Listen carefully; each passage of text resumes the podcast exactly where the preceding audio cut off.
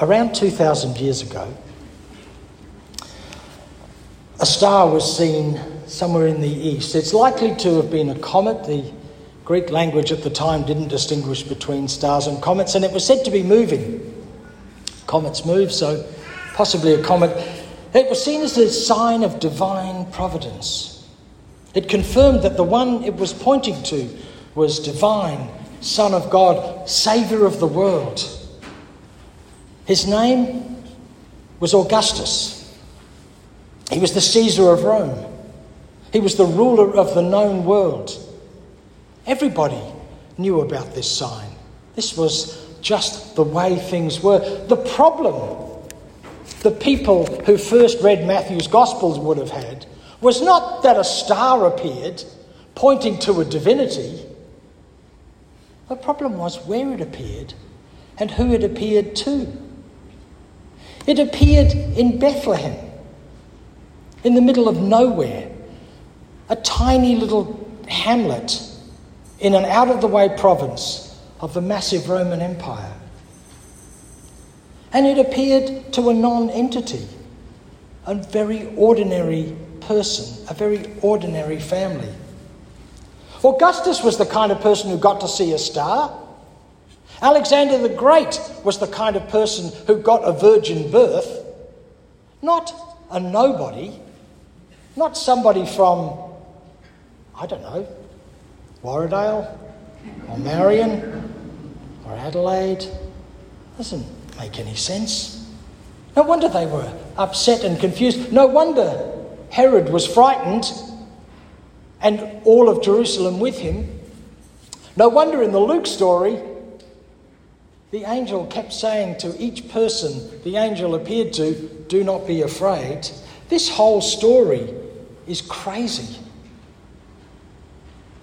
It's like hearing that a kid, born, say, in one of the town camps just outside of Alice Springs, is the most important person in the world who will change everything. It just doesn't make any sense. And then we get what we call the three wise men, or as Nina said it in her prayer, the wise ones. We say there's three because we've got three gifts. And that seems easy enough. Everyone's supposed to bring a gift. We say they're wise because they were likely to be scholars from, uh, from the East. Maybe they were Zoroastrian priests, one of the very ancient religions of the world. And we say they were men, of course, because, well, because it's always men, isn't it? But how wise were they really? I mean, think about it. They first they go to the right place because they're searching for the one born king of the Jews. So they turn up where? In a palace in Jerusalem, the capital. That's where you're supposed to go. That's where kings always are. That's where Herod the Great is king, who, by the way, is called great. Not because he did great things, although he did have a massive building program on the back of the slaves. But he's mostly called great because he was the most bloodthirsty of kings. So bloodthirsty that even Augustus, the Caesar at the time, said he'd rather be Herod's pig than Herod's son because he killed a few of his sons. He killed one of his wives. He killed many, many other people in his family and in the community. So these guys, the wise ones, go and see the current king and say, Where's the new king? How wise were they? And this King Herod, he's paranoid. He never feels like he's totally accepted as king of the Jews. He was put in as king of the Jews by the Roman Senate. He was a puppet king, never really fully accepted. And so they come and say, Where is the child born to be king of the Jews? Because it isn't you. You weren't born. You know, we know how kings work. We've just got a new one. How do you get to be king? Well, you don't die before whoever was king or queen before you, and you get born into that family. That's all you do. Where is the child born to be king of the Jews? The one made king by the Roman Senate, by the overlords, he's right in front of them. But they seek legitimacy. No wonder when King Herod heard this, he was frightened. No wonder everybody in Jerusalem was, because what does this mean? More civil war? They just had that a hundred years before, and they're about to have it again only 30 years after Jesus' death. So, where is this one? Well, he's not in Jerusalem. That's where the power is, but he's not there. He's in the small town. And smallness is going to be the mark of his whole life. He will be the friend not of the rich and the powerful, but of the poor and the marginalised. He will be a sign that is so strange, so unpowerful, that it will be rejected over and over.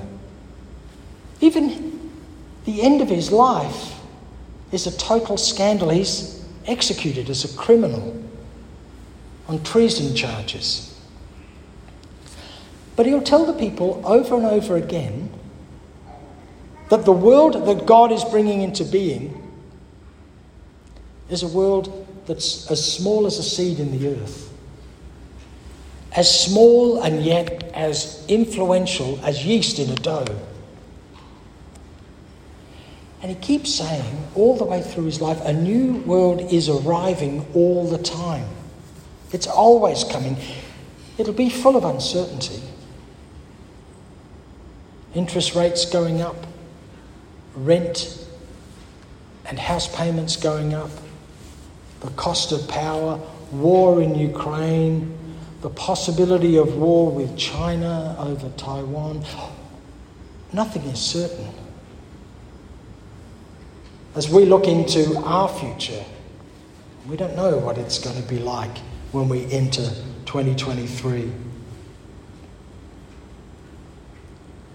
This all seems so strange. This story of a star appearing in the world and it being not about Caesar Augustus, not about Alexander the Great. There's stories about stars and comets at his beginning too. Not about any of them, but about this non entity, this little thing. It's about the little things, not the grand things. It's about the smallness of people, not the big projects. In Luke's gospel, the big project is a census for all the world. We've seen these big projects many times. The Crusades was a big project about saving the world and slaughtering millions. We saw it again in the Spanish Inquisition. They have a system, we can still read the records, meticulously kept records of ongoing damage year after year to hundreds and thousands of people. And we don't even need to speak about Germany in the 1930s. We can still read their records, meticulously kept records of death and destruction and genocide. We know about big projects. This project, this star is turning up in the small things. It's in the handmade gift that you receive this Christmas rather than the big thing. Yeah, you don't know what you're going to do with it. You put it on the shelf. But it's made with love.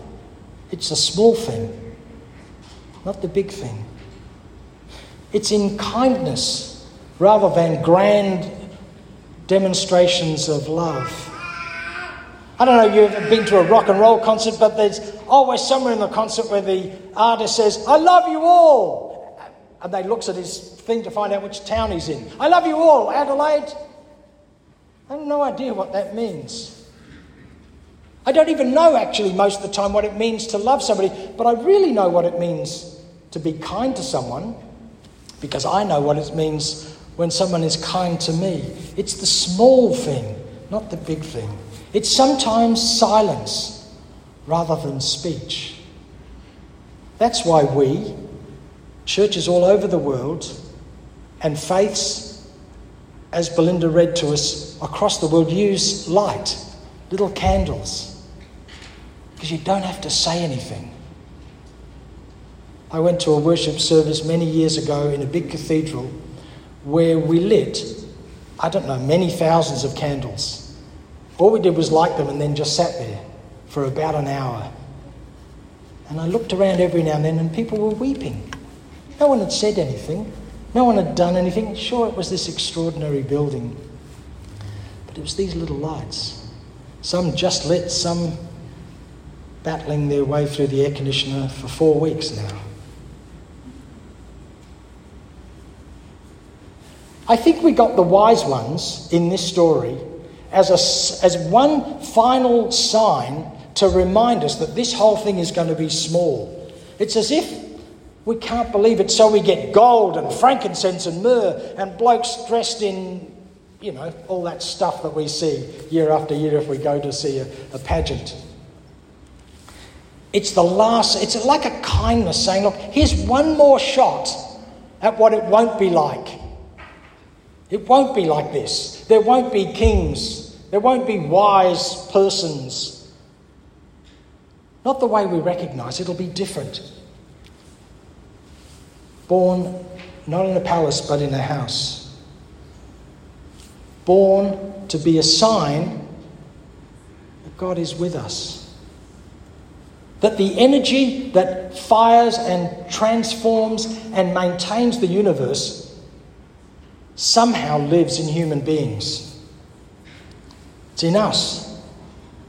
That's the story of Christmas, isn't it? It's in us. Now, I do not want to believe that because I've lived with you lot and you've lived with me. And, you know, look, we, even on Christmas Day, we don't scrub up that well most of the time, do we? We know, I know more about how difficult it is to be me than you do. And you know more about how difficult it is to be you than I do. It's not easy. It's not easy to believe that a star would appear in the heavens and not point to the ruler of everything, but to a kid in a manger. It's not easy to believe that the power of the universe, the energy that the Apostle John says is all love could appear in you or in me. But that's the story we've got to tell. We tell it every week and we tell it every year at Christmas time. Hard to believe, some days much harder than others, but this is the story we tell and we remind each other of it. That in you, in each of us, in me, is the spark of the divine, is God present in us. Some of you looking back at me like, yeah, can you shut up now? Because I really want to go home and have Christmas lunch. And I will shut up now. But this will never leave you alone. This will niggle at you. This will burrow into you until maybe one day, long in the distance in your life, you will begin to see it grow in you, small as a flame, the truth that God is with you and in you. Emmanuel.